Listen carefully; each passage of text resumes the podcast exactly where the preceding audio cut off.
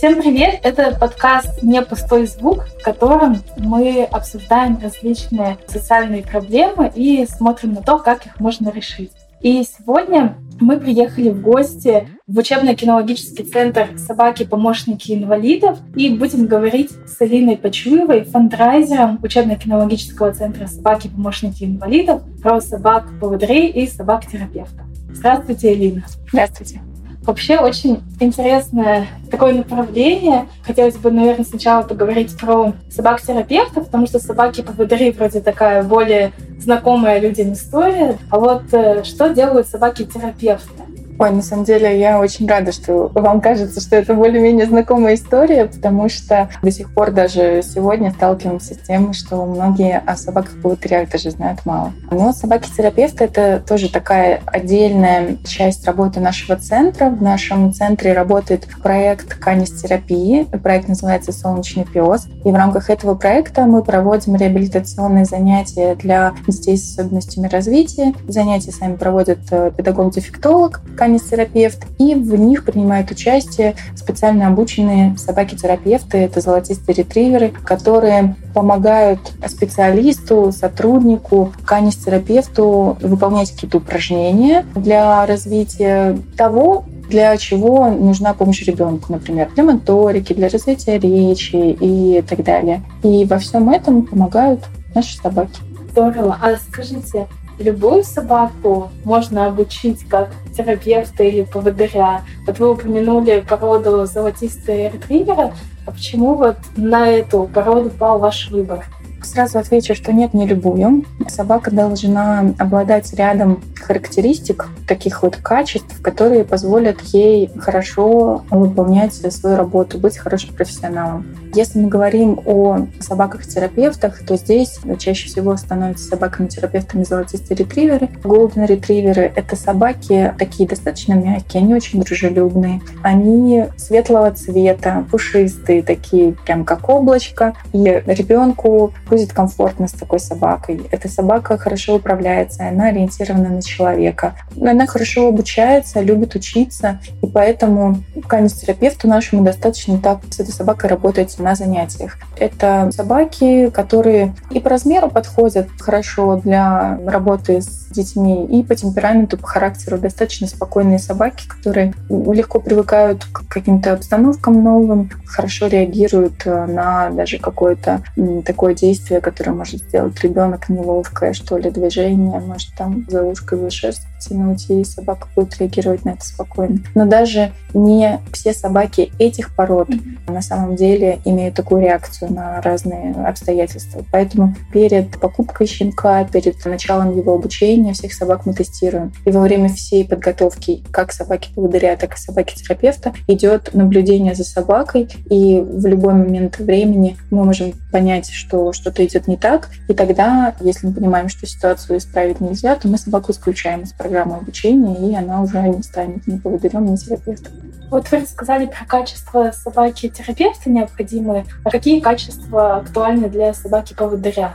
Все, что для терапевта актуально, оно актуально и для поводыря тоже. Дополнительно, особенно мы смотрим реакцию собаки поводыря будущей на какие-то громкие резкие звуки. То есть важно, чтобы собака не боялась каких-то хлопков, что-то упало, фейерверк, петарда, потому что в дальнейшем собака будет работать в городе. Город, пространство очень шумное, шумное неожиданное. Ты mm-hmm. идешь по городу и не знаешь, что в следующий раз произойдет. Либо проедет большой грузовик рядом от тебя, либо самокат тебя объедет, э, либо сейчас фейерверк начнется у кого-то праздник, либо с крыши кирпич упадет. И на все это собака должна реагировать уравновешенно, спокойно и не должна от каждого вот такого неожиданного звука или события как-то дергаться, как-то нервничать самой. И потому что от этого зависит безопасность человека, которого она ведет по улице. Угу. Вот получается, что вот эти вот две породы, да, лабрадоры и ретриверы, они вот самые способные, получается, для этих задач. На самом деле, да. В принципе, обучение собак по поводырей вот в нашем центре занимает все-таки большую часть по количеству даже тех собак, которых мы обучаем. То есть в год у нас примерно ну, 22, 23, 25 собак выпускников, и это может быть 23 собаки-поводыря и один-два терапевта, потому что кроме того, что мы обеспечиваем собаками-терапевтами наш проект «Солнечный пес», мы также помогаем другим реабилитационным центрам у себя наладить такой метод реабилитации. То есть из любого реабилитационного центра, даже в других регионах, к нам могут обратиться люди для того, чтобы мы помогли для них подготовить собаку-терапевта и обучить их специалиста канистерапии, так как э, это делаем мы. И в этом случае, да, собаками-поводырями чаще всего становятся лабрадоры, а терапевтами золотистый ретривер. Но во всем есть свои исключения. В прошлом или в позапрошлом году у нас были терапевты-лабрадоры, а сейчас у нас дрессировки поводырь золотистый ретривер. А получается, что собаки-терапевты, они вот на постоянной основе находятся в реабилитационном центре и занимаются сразу со многими детьми и взрослыми. Взрослые тоже, наверное, проходят канистерапию в каком-то роде или только дети?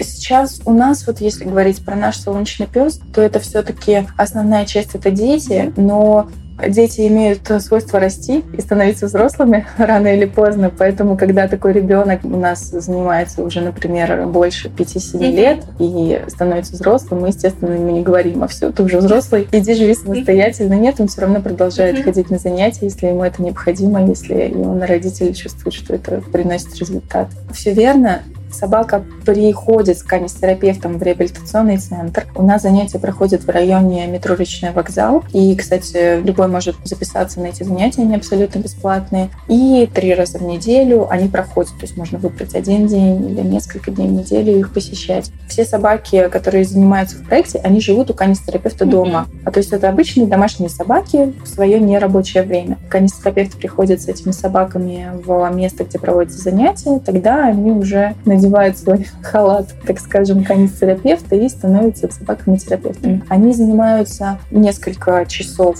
в день с детьми подряд, то есть дети по очереди приходят, да, в среднем одно занятие а, длится, ну, все зависит от ребенка, но это около, там, ну, в среднем 10 минут, скажем. И так они по очереди приходят, и собаки со специалистом проводят занятия, и потом уезжают обратно к себе домой. Мы не обучаем пока что сейчас собак в семьи, потому что очень часто в последнее время есть у нас такой запрос, но на самом деле он был всегда, потому что есть такая, знаете, отчасти, наверное, романтизация людей, что вот будет в семье с особым ребенком собака, и она будет прям супер няней, она будет и охранять, и сторожить, mm-hmm. и там где-то защищать, и где-то развлекать, где надо успокаивать. Поэтому представив такой образ собаки, которая будет прям всю себя отдавать ребенку, люди обращаются к нам и просят такую собаку для них подготовить, обучить, передать именно в семью. Угу.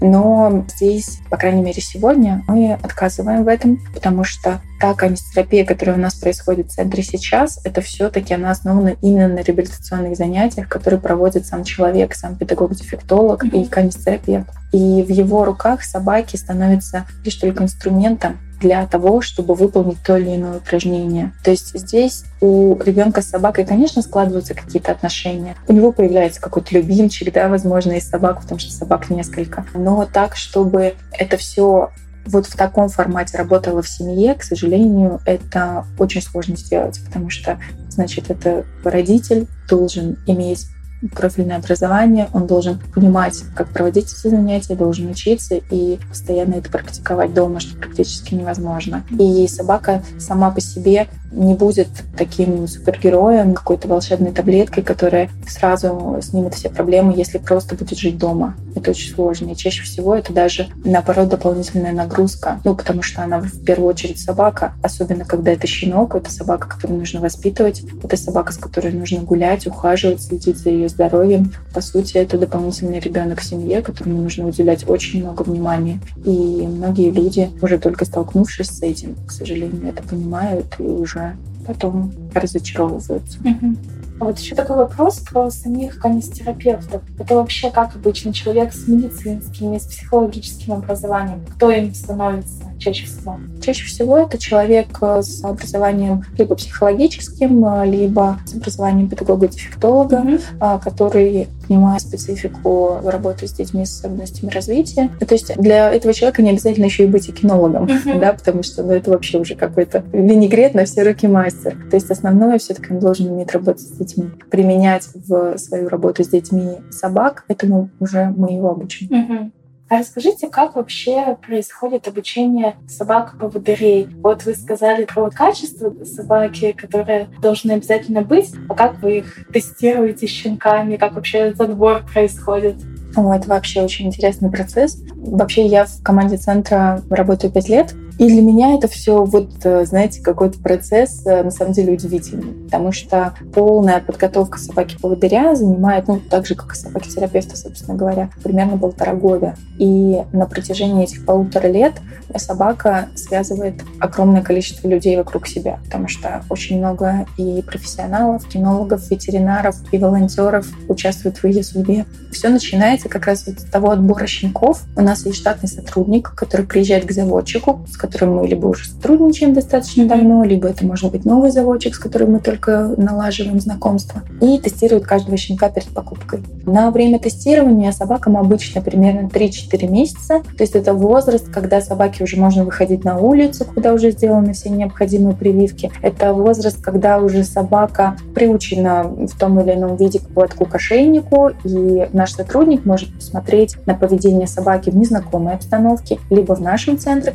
если щенков привозят сюда, либо на улице, где специалист наблюдает, а как собака реагирует на общественный транспорт, uh-huh. а как собака реагирует на птиц для других животных или незнакомых людей, или на незнакомые предметы. Например, наш сотрудник, наверное, такой уникальный человек, который в любую погоду с собой носит зонт для того, чтобы неожиданно перед щенком его раскрыть. Uh-huh. И здесь э, смотрится реакция щенка на какой-то необычный предмет, который меняется в объемах, в размерах, делает это с характерным звуком и щелчком. И не каждый щенок готов это вытерпит стойко. Кого-то это пугает. И мы уже такие раз настораживаемся. Интересно, а что тебя так испугало? Впереди в твоей жизни будут вещи намного страшнее встречаться в городе. Поэтому все это наблюдается. И нам важно, чтобы щенок был достаточно смелый, чтобы собака была уравновешенная, уверенная в себе, чтобы она была в меру активная, в меру умела успокаиваться, чтобы обязательно, конечно, щенок был здоровый, и чтобы он был ориентирован на человека. Потому что когда э, щенку интересна коммуникация с человеком, а не, например, с другими животными и с игрушками, когда он среди всего разнообразия развлечений выбирает человека, то это очень хороший признак. Это значит, что и он будет хорошо себя проявлять в дрессировке, и ему будет это интересно, ему будет нравиться то, что он делает, а это тоже очень важно для нас. И после того, как мы таких учеников человекоориентированных, дружелюбных, смелых подбираем, тестируем, находим. И в среднем нам подходит примерно один щенок из 10 просмотренных. Угу. И после этого мы их покупаем, и начинается очень важный этап их социализации. Мы их поселяем в волонтерскую семью. Волонтеры — это наши большие помощники, которые живут в Москве и ближайшем Подмосковье, которые готовы в своей семье вырастить будущую собаку-поводыря до возраста одного года. То есть участие в нашей волонтерской программе длится примерно 9-10 месяцев. Угу. И за это время собака учится быть такой по-настоящему городской собакой. Она живет дома, в квартире и видит все то же самое, что видит обычная домашняя собака. Она понимает, как себя правильно вести дома, что нельзя залезать на кровать, что нельзя вырывать еду со стола, что вот здесь можно делать, а что здесь нельзя делать. Она спускается, поднимается по лестницам, пользуется лифтами, выходит во двор, видит общественный транспорт, личный транспорт каждый день. И это все очень важно, потому что если бы такой волонтерской программы у нас не было, то щенки бы воспитывались в вольерах, угу. ну да, теплых, да, комфортных, да, в заботе и в любви, но не в такой тесной, как это происходит сейчас у нас в волонтерских семьях. И уровень социализации собаки был бы немножко другой. Поэтому помощь волонтеров для нас очень важна. И если вдруг кто-то из наших слушателей хочет стать такой волонтерской семьей и взять к себе на воспитание такую собаку, то нужно зайти на наш сайт guidogs.ru. Сайт а, можно найти в поисковике по запросу «Собаки-помощники». И там заполнить анкету на участие в волонтерской программе. Нам важно, чтобы человек имел достаточно много свободного времени, чтобы... Это щенок. Да, чтобы это щенок. Ну и, собственно говоря, даже если это какая-то уже молодая собака подрощенная, да, если она будет все время оставаться одна в квартире, то социализация из этого так себе. Все должно быть максимально в общении с человеком. И волонтеров мы обеспечиваем всем необходимым. Мы им привозим корм, миски, ветеринарное обслуживание, обеспечиваем для щенка, даем наши рекомендации о том, какие качества в собаке подкреплять, а какие качества не допускать. То есть, например, нам важно, чтобы собака выросла спокойная в меру своего возраста, в меру своего темперамента, чтобы волонтер подкреплял ее состояние такой уравновешенности, чтобы не сильно ее разыгрывал постоянно, да, не держал ее в таком возбужденном состоянии. Ну и чтобы собака вела себя культурно, собственно говоря. В этом наши кураторы помогают, которые каждую неделю в волонтерскую семью приезжают и проводят занятия с щенком и с волонтером. А если у волонтерской семьи есть собственные домашние животные, это является плюсом или минусом для воспитания собаки благодаря? Это плюс, если они дружелюбно настроены. Минус, если нашу собаку благодаря там кто-нибудь съест. Да, так э, это только плюс, потому что собака опять-таки социализируется и приучается быть в окружении еще других животных. У нас, э, да, есть волонтеры, у которых есть другие собаки дома свои собственные, есть кошки, были у нас нас волонтеры, у которых была шиншилла, хомяки и даже гамбийская крыса. Хорошо, значит, получается, щенки выбраны, направлены в волонтерские семьи. Они там живут до года, встречаются также раз в неделю. Это кинолог уже? Да, это кинолог, тренер-куратор. Угу. Вот, они достигают этого возраста, что потом? Когда собаке исполняется один год, она уже приезжает в наш учебно-кинологический центр. И здесь уже начинается ее серьезная подготовка по программе собаки-поводыря. Здесь у нас собаки живут в вольерах, в среднем у нас в обучении одновременно находится около 16-17 собак. Они проводят в нашем центре примерно 6-8 месяцев. Угу. За это время они занимаются со своим тренером-дрессировщиком. В штате у нас 6 тренеров-дрессировщиков. И они занимаются по двум курсам дрессировки. Это общий курс и специальный курс. Собственно говоря, какая их задача? В конце обучения они должны уметь водить незрячего человека по заранее изученным маршрутам, предупреждая о препятствиях на пути.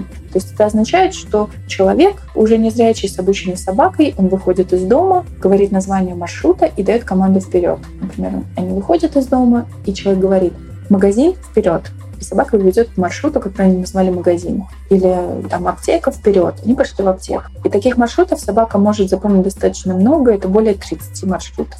И она запоминает их по названию. Но собака также обучена работать и на незнакомых маршрутах. То есть по команде вперед она просто безопасно ведет человека по дороге, обводя препятствия, чтобы избежать столкновения с людьми, со столбами, скамейками, с урнами и так далее. И если препятствие невозможно обойти, например, это ступеньки, э, лестница начинается, либо начало проезжей части, перед такими препятствиями собака остановится. И остановка она зафиксирует, что впереди что-то не так и человек тростью должен проверить, почему собака остановилась, и продолжить движение.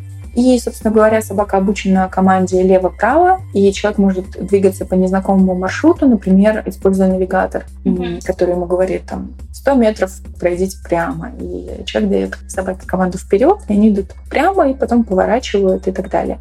И всему этому как раз тренер-дрессировщик должен собаку обучить. Обучение у нас проходит в зале, в помещении. Да, у нас есть зал для дрессировки, где собака отрабатывает команды общего курса дрессировки. Это команда стандартная сидеть, стоять, лежать, хождение рядом на свободном поводке. Собака обучается команде фу, по которой она отказывается от лакомства. Собаку мы учим апортировке, когда она подает упавшие предметы человеку прямо в руки. Так она может подать человеку упавшую трость, ключи, перчатки, кошельки, все что угодно, все, что у человека может выпасть из рук. Также собака обучается команде места, по которой она может лежать возле своей шейки столько, сколько будет нужно человеку. Например, он пришел на работу, собака должна его ждать, или он пришел там в гости, собака, чтобы не мешалась, не должна его ждать. По специальному курсу дрессировки, отработки именно маршрутов мы обучаем собаку прямо на городских улицах. То есть у нас нет специального городка с препятствиями, у нас есть целый город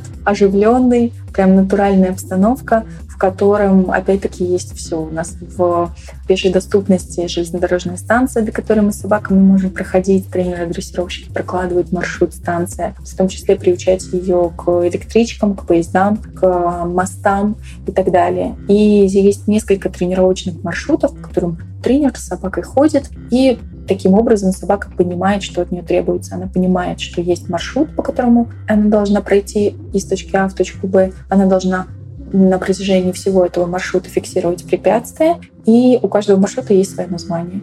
Таким образом, собака понимает, в чем ее задача.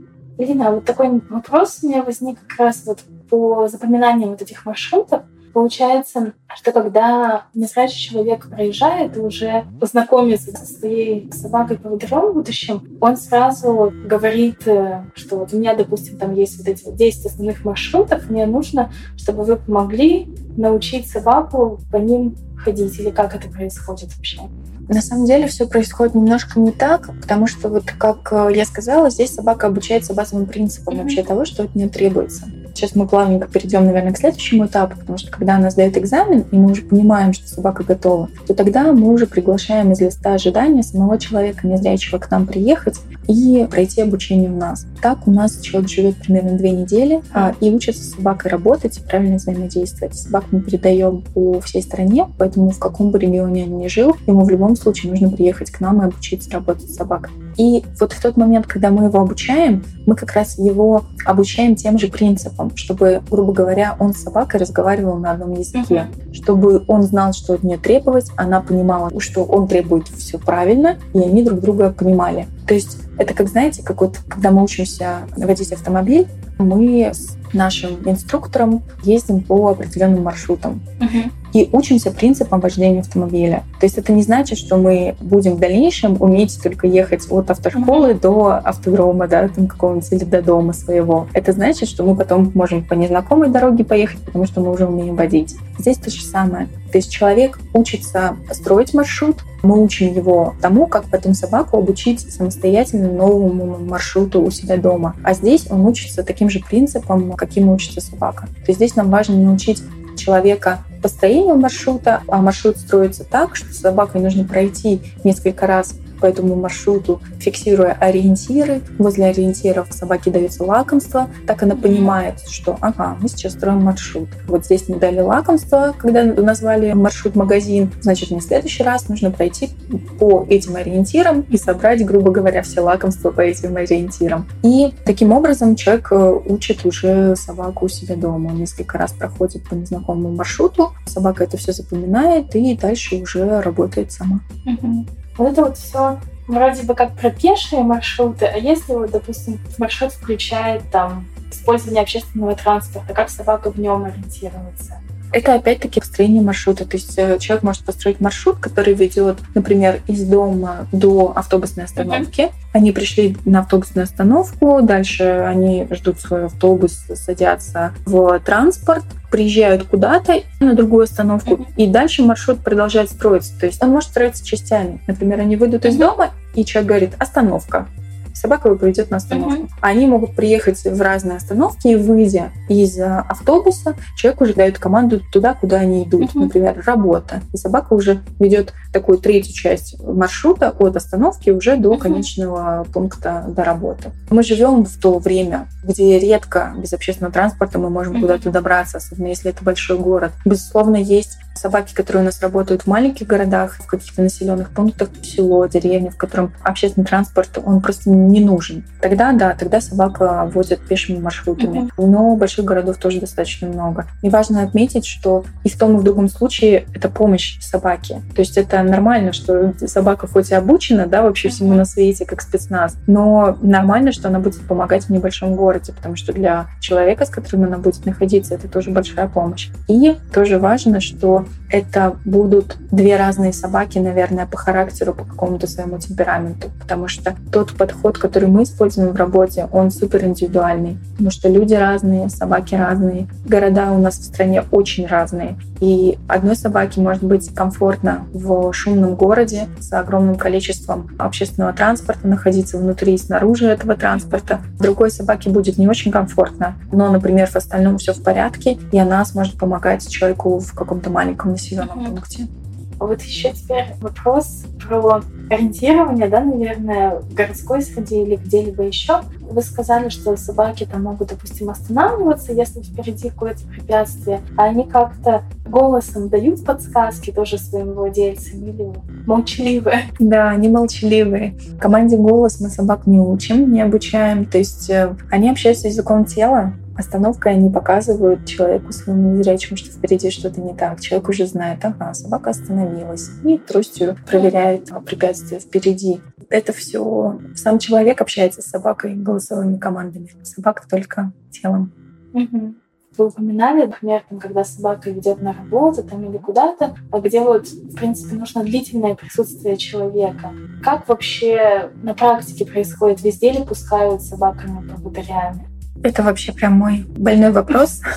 иногда больной, иногда, кстати, хороший и приятный, потому что на самом деле ситуация разная. К сожалению, бывают моменты, когда человека с собакой куда-то не пускают, но это нарушение федерального закона. Согласно нашему законодательству, 181 федеральный закон, статья 15, незрячий человек с собакой поводырем, собакой-проводником может пройти в абсолютно любые общественные места магазины, кафе, театры, музеи, торговые центры, везде, куда он может пройти без собаки, он может пройти со своей собакой поводырем. Потому что согласно этому законодательству, грубо, но собаку вписали в перечень технических средств реабилитации. Mm-hmm. То есть это как трость для незрячего человека, это как инвалидное кресло. Это то, что помогает человеку вести активную жизнь социальную и проще ориентироваться в пространстве. И поэтому, когда на собаке одета шлейка, она перестает быть собакой, перестает быть питомцем, домашним животным, она становится собакой-поводырем, становится техническим средством реабилитации. Она имеет при себе документы, ну не она, человек, да, имеет при себе документы.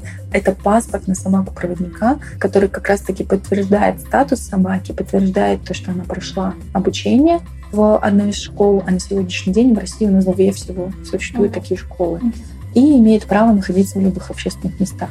И, к сожалению, так как, опять-таки, это отчасти связано с тем, что школ всего две, что собак эм, выпускается по масштабам нашей страны достаточно мало. В год примерно на 100 собак-поводырей в нашей стране становится больше. Это выпускники нашей школы, примерно 25 собак, и выпускники школы, которая принадлежит Российскому обществу слепых. Та школа выпускает примерно 70 собак в год. Uh-huh. И не все люди знают вообще в принципе о работе собак-поводырей. Это о том, когда, что мы говорили с вами в начале нашего разговора, да, вы сказали, ну вот собаки-поводыри — это чаще всего что-то такое более-менее понятное понятное. К сожалению, когда мы сталкиваемся с вопросом доступа, это не всегда что-то понятное. Люди часто воспринимают это как то, что человек просто пришел со своим питомцем и хочет посетить магазин. А он пришел в этот магазин только потому, что эта собака mm-hmm. его сюда привела. Она ему помогла прийти. Поэтому мы работаем над этим тоже. У нашего центра есть проект, который называется «Мы рады собакам-поводырям». Мы работаем над изменением этой ситуации, над развитием доступной среды для незрячих людей с собаками-поводырями в России. Мы помогаем компаниям разного типа обучить их сотрудников mm-hmm. тому, как работать с клиентами, которые не видят и которые пришли в сопровождении собаки-поводыря. То есть мы верим, что все это по незнанию. Мы верим, что если человек будет готов, если он в рамках своих обычных профессиональных компетенций, да, например, человек работает в магазине э, кассиром, он проходит обучение, он учится использованию кассового аппарата, учится каким-то скриптам общения с покупателями и, собственно говоря, будет также учиться работе с клиентом, который не видит есть свои особенности в работе с такими покупателями, да, и, собственно говоря, будет понимать, что если такой клиент пришел с собакой-проводником, то все ок, это жизнь, это нормально. Это не животные, для которых э, висят стикеры «к нам собаками нельзя». С этой собакой можно везде. Если, допустим, представить, что я работаю в какой-то организации, которую посещает там, время от времени человек с собакой-проводником. Что вот мы можем сделать там для этой собаки? Условно, там, не знаю, поставить миску с водой или что-то вообще допустимо нет? Как взаимодействовать? Да, миска с водой — это прекрасная идея, особенно в жаркую погоду, в летние дни. На самом деле и таким организациям, как вы описали, и тем организациям, у которых даже еще никогда не было такого опыта, но они понимают, что это может uh-huh. случиться, такие организации могут обратиться в наш центр, и мы поможем им и в том числе составить программу обучения их сотрудников, и провести тренинги, в том числе очные и заочные, чтобы рассказать лично о том, какие особенности этого есть. Важно таким организациям помнить правила, и, собственно говоря, это касается и всех людей, прохожих тоже, которые mm-hmm. видят незрячий человек с собакой-поводырем. Очень важно помнить о том, что собаку не нельзя отвлекать от работы. Когда собака в шлейке, она работает, она сосредоточена на безопасности своего хозяина. И здесь нельзя гладить собаку, нельзя ее подзывать к себе, нельзя ее чем-то угощать без разрешения ее хозяина. Если вы хотите с собакой повзаимодействовать, то нужно сначала спросить у хозяина. Это, собственно говоря, нормальный такой этикет, что ли, в принципе, для владельцев собак. Да, я думаю, что такое скорее правило, которое ко всем применимо, да. не обязательно к собакам на работе. Да, но, к сожалению, даже в обычной жизни с обычными собаками не всегда mm-hmm. такое бывает. То есть э, не все это соблюдают, да, кто-то тянет ручки сразу же, даже не понимая, что это может быть опасно для него самого. Ну, ты же не знаешь, что это за собака, да. На самом деле может отреагировать как mm-hmm. угодно. Понятно, что собака-поводырь это всегда супер безопасно, потому что, во-первых, это лабрадор, а во-вторых, это собака, которая, опять-таки, специально mm-hmm. тестировалась на это все. Но, тем не менее. Поэтому, если вдруг регулярно приходит приходит человек в какую-то организацию, будет здорово, если у собаки будет миска с водой, и будет здорово, если сотрудники будут всегда понимать, как взаимодействовать с таким человеком и как не взаимодействовать с собакой, угу. и почему это важно. Угу. Эта доступная среда для незрячих людей с собаками-поводырями, она все-таки больше про какой-то человеческий фактор. То есть это не что-то построение чего-то физического, да, поставить миску, все вложить рельефной плиткой или все перевести на брайль. Это все-таки про коммуникацию, и про то, когда ты понимаешь, что важно задать вопрос, а чем вам помочь, и нужна ли вам помощь. И дальше уже человек сам ориентирует собачку лучше, а на нее вообще не обращать никакого внимания. И спросить у хозяина, если можно с ним познакомиться простые правила, легко запомнить. А вот вы еще упоминали, ну, в принципе, так картинка складывается. Сначала собака была у заводчика своего, потом от него выпадает в волонтерскую семью, потом она выпадает уже в центр для обучения, только потом она выпадает уже к человеку, с которым она будет жить долгие годы. Вроде бы считается, что собаки там очень привязываются к людям, как вот этот процесс адаптации, что у нее время от времени меняется владелец на первых порах. Это опять-таки плюс породы лабрадор. Лабрадоры, они благодаря вот этой своей дружелюбности, они быстро привыкают к новой обстановке uh-huh. и к новым людям. И из-за того, что они любят человека в принципе, для них это не такой большой стресс, каким он является для собак других пород. Есть прям собаки одного хозяина породное качество собаки для того, чтобы она была собакой одного хозяина. Для лабрадора такого нет. То есть, конечно, он переживает. Естественно, как и любой живой организм, он испытывает стресс при смене обстановки. Но он быстро адаптируется, и это очень хорошо. Потому что и собаке спокойнее, и людям спокойнее, потому что наши волонтеры очень сильно переживают, естественно. Ты 10 месяцев вкладывал всю свою любовь и заботу в собаку, а тут раз и все. И как бы вас разлучили. И ты начинаешь думать, о боже, если мне так тяжело, то как же тяжело собаке, которая сейчас вот проходит какой-то новый этап, у нее куча знаний в нее запихивается и так далее. Это же очень сложно. То есть мы по природе склонны, ну, во-первых, конечно же, все очеловечивать, а во-вторых, ну, правда, переживать. И когда человек видит, что а собака за кусочком ушла с тренером и вообще как бы даже не обернулась, то как бы, наверное, ему полегче. И ему полегче воспринимать, что собака все-таки адаптируется достаточно быстро. Тем более, находясь здесь у нас в обучении, собака находится не одна. Она постоянно взаимодействует со своим тренером-дрессировщиком, постоянно взаимодействует с другими учениками и собаками. И, собственно говоря, ей здесь достаточно весело и скучать даже времени нет. Волонтеры, я думаю, все равно там продолжают следить за судьбой взросшие питомцы, наверное, хотят тоже продолжать общение после. Да, кажется, да. Ну, кто-то кто из волонтеров, да, хочет. Тоже же люди разные. И волонтерами наши люди становятся тоже по разным причинам. Кто-то видит именно конечную цель что я сейчас воспитаю собаку для того, чтобы она помогала незрячему человеку. Кто-то видит конечную цель в помощи себе. То есть он думает, ага, вот я сейчас вроде как хочу завести собаку, но это же такая огромная ответственность. В ближайшие 15 лет своей жизни я буду связана с ней. А смогу ли я, а понравится ли мне, а вдруг это будет сложно вставать утром и гулять с ней, а вдруг там что-то мне не понравится, что шерстится мне по всей квартире. И он воспринимает участие в нашей волонтерской программе как такой тест-драйв. Он проверит свои силы, поймет, подходит ли это для него, а вписывается ли собака в его жизнь. И вот этот год, проведя, он уже сделает вывод. Либо да, я готов, либо нет, спасибо, я все для себя решил. И это очень классно. И изначально, да, причины могут быть разные у человека. И это хорошо, потому что, собственно говоря, для нас важно, чтобы человек именно полностью выполнял функцию как волонтера, да, чтобы он социализировал собаку. Это неизбежно, он приобретает что-то для себя тоже. Mm-hmm. Люди очень по-разному тоже относятся к судьбе собаки в дальнейшем. Естественно, большинство волонтеров очень следят, очень болеют за свою собаку, чтобы вот там все у нее было хорошо, чтобы она хорошо училась. Очень расстраиваются, когда, если вдруг собака не прошла дальше и не заканчивает свое обучение, когда вот она по какой-то причине мы ее исключаем из программы. Они очень расстраиваются. То есть вроде бы должны радоваться, да, собака, значит, может в том числе остаться и у них тоже. Но все-таки им хочется, чтобы чтобы их работа привела вот к тому главному результату. Многие в дальнейшем поддерживают связь и с уже незрячими владельцами собаки, а, которые они воспитали, и встречаются, и дружат. И если они находятся в разных городах, то общаются в социальных сетях, получают фотографии. И это очень здорово, когда складываются такие, на самом деле, дружеские отношения. И еще, наверное, такой последний вопрос, уже завершающий, именно про этот финальный этап, когда происходит знакомство собаки-проводника, ее будущего владельца, как это происходит, то есть как вот этот подбор чтобы они совпали. Это отдельная большая работа. У нас есть штатный сотрудник, который этот подбор как раз осуществляет.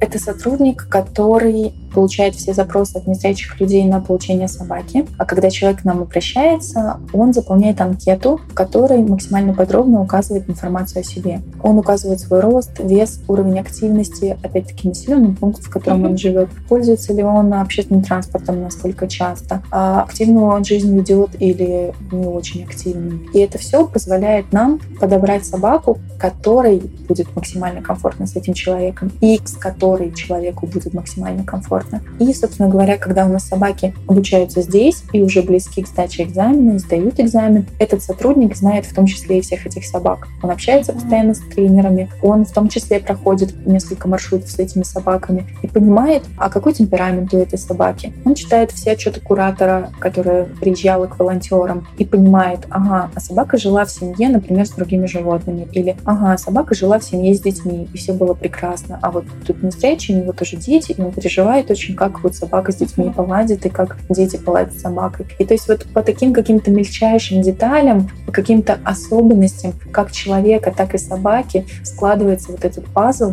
и происходит вот этот вот подбор пары. Вы знаете, отчасти это какие-то факты, которые мы знаем о том и о другом, а отчасти это вот какая-то интуиция, что ли, уже самого человека, потому что Наталья Николаевна у нас Ой, боюсь соврать, но больше 30 лет занимается дрессировкой собак-поводырей и в том числе общением с незрячими людьми. Поэтому это такой уже опыт, где ты чувствуешь, что да, вот эта пара, и она сложится. И когда человек приезжает, и ты видишь, что они срабатываются, и это, конечно, определенный кайф, когда ты видишь результат своей работы, что да, все-таки пара правильно собралась, все сложилось, звезды сошлись. И тоже очень важно, мы сейчас развиваем программу кураторства, и в рамках этой программы мы в том числе стараемся лично познакомиться со всеми нашими людьми, которые становятся к нам на очередь из всех регионов mm-hmm. России. То есть мы приезжаем, смотрим еще раз анкету, смотрим на самом деле, какие у человека маршруты ежедневные, какой у человека образ жизни, а хорошо ли он ориентируется самостоятельно. Если у него есть проблемы с ориентировкой самостоятельно, то у него есть время, пока он ждет собаку, отработать свои навыки.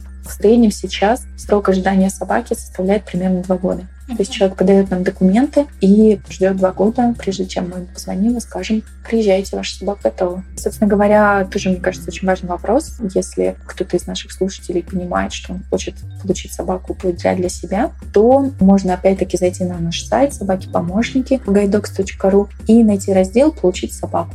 Там есть список документов, которые нам необходимо отправить по электронной почте. Это копия паспорта, копия справки, подтверждающей инвалидность по зрению первой или второй группы, То есть собаку-поводыря может получить и человек, у которого есть остаточное зрение. То есть он может быть не полностью незрячим. И, собственно говоря, бланк анкеты, по которой мы будем подбирать ему собаку. На основании всех этих документов мы ставим человека на очередь, потом его пригласим, он приедет к нам, будет две недели у нас учиться с собакой работать, правильно за ней ухаживать. Проживание во время обучения у нас абсолютно бесплатное. Мы человеку предоставляем питание на этот период. И, естественно, обученную собаку он получает абсолютно бесплатно.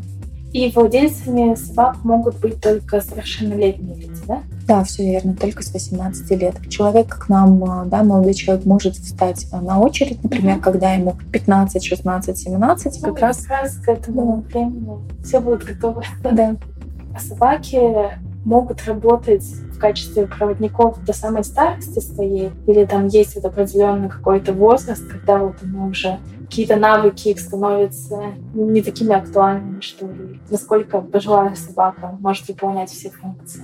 Знаете, тоже тут все очень индивидуально, все зависит от состояния здоровья каждой конкретной собаки. И вот здесь мне, наверное, напрашивается аналогия, что собака такая вот опытная, она, знаете, как такое хорошее вино, которое настоялось годами, которое впитало в себя все знания. То есть это собака, которая знает все свои сильные и слабые стороны своего человека. И она это все нивелирует и работает, да, уже подстраиваясь под конкретного человека. То есть сказать, что она хуже может работать, я думаю, что нет. Она может работать медленнее, например, в силу своего там, возраста, здоровья. Ей может быть тяжело уже работать по каким-то длинным маршрутам. То есть здесь важно для человека сокращать, например, маршруты и сокращать рабочее время собаки. Но тут человек уже сам чувствует по своей собаке, насколько она изменилась и насколько ей тяжело. В среднем мы говорим, что собака работает, ну, рабочий возраст, да, это 10 лет до 10 лет своей жизни. Но есть в нашем опыте собаки, которым и 12 лет, и 13 лет, и они все еще работают. В любом случае, как любая собака породы лабрадор, средняя продолжительность жизни собаки-поводыря никак не влияет ее профессия на ее жизнь. Продолжительность — это в среднем 15 лет. И здесь человек может понимать, что, например, его собака уже работает, э, ну, ей тяжело работать, uh-huh. а ему помощь нужна. И тогда он может, даже имея свою пожилую собаку, подать документы на получение собаки молодой. И сейчас у нас так и происходит. Кто-то в этом случае собака пенсионер остается питомцем у него дома, а молодая собака работает, ходит на маршруты и так далее. Но в этом случае стоит заметить, что собака-пенсионер, она достаточно ревностно иногда относится к своей работе. Ну, можно представить. Да, то есть здесь она уже, даже по этому признаку можно, наверное, понять, что собаки на самом деле любят свою профессию. То есть она пытается залезть в шлейку вместо молодой собаки и сказать, что нет, я же вот работаю. Да, да, давай. Вот этот вот зеленый, он молодой, он сейчас тебя куда-нибудь заведет, а я-то точно заведу куда надо. Поэтому, ну, они все равно ладят друг с другом, и просто одна уже остается питомцем, за которой ухаживают, заботятся так, как она заботилась о человеке много лет, а молодая собака уже выполняет свою функцию. Ну, то есть даже если собака-проводник уходит на пенсию, то это такая полноценная, хорошая, приятная пенсия. Да, безусловно. Хозяева очень любят своих собак-поводырей. То есть, в принципе, даже сложно представить. Но ты и как хозяин, в принципе, обычного питомца uh-huh. очень любишь свое животное. А здесь это больше, чем питомец. Это такое партнерство, uh-huh. где вы зависите друг от друга. И это какие-то более глубокие отношения складываются. И здесь, конечно... Ну, напарник. Да, прям партнер. Спасибо большое. Я думаю, что мы почти все обсудили. Еще раз, наверное, просто напомним слушателям, что если вы тоже хотите стать частью этого прекрасного действия подготовки собак, которые будут в дальнейшем спутниками жизни незрячих людей, вы можете стать волонтерами и в описании к этому выпуску вы найдете необходимые контакты для этого. Сейчас мы завершаем наш подкаст. Напоминаем, что мы сегодня приехали в гости и говорим с Элиной Почуевой, фандрайзером учебно-кинологического центра «Собаки-помощники инвалидов». Спасибо большое, Элина, за этот разговор. К сожалению, наши слушатели не увидят, я пойду смотреть на собак. Этот выпуск создан с использованием средств гранта победителя конкурса по приглашению «Школа филантропии», благотворительной программы «Эффективная филантропия», благотворительного фонда Владимира Потанина.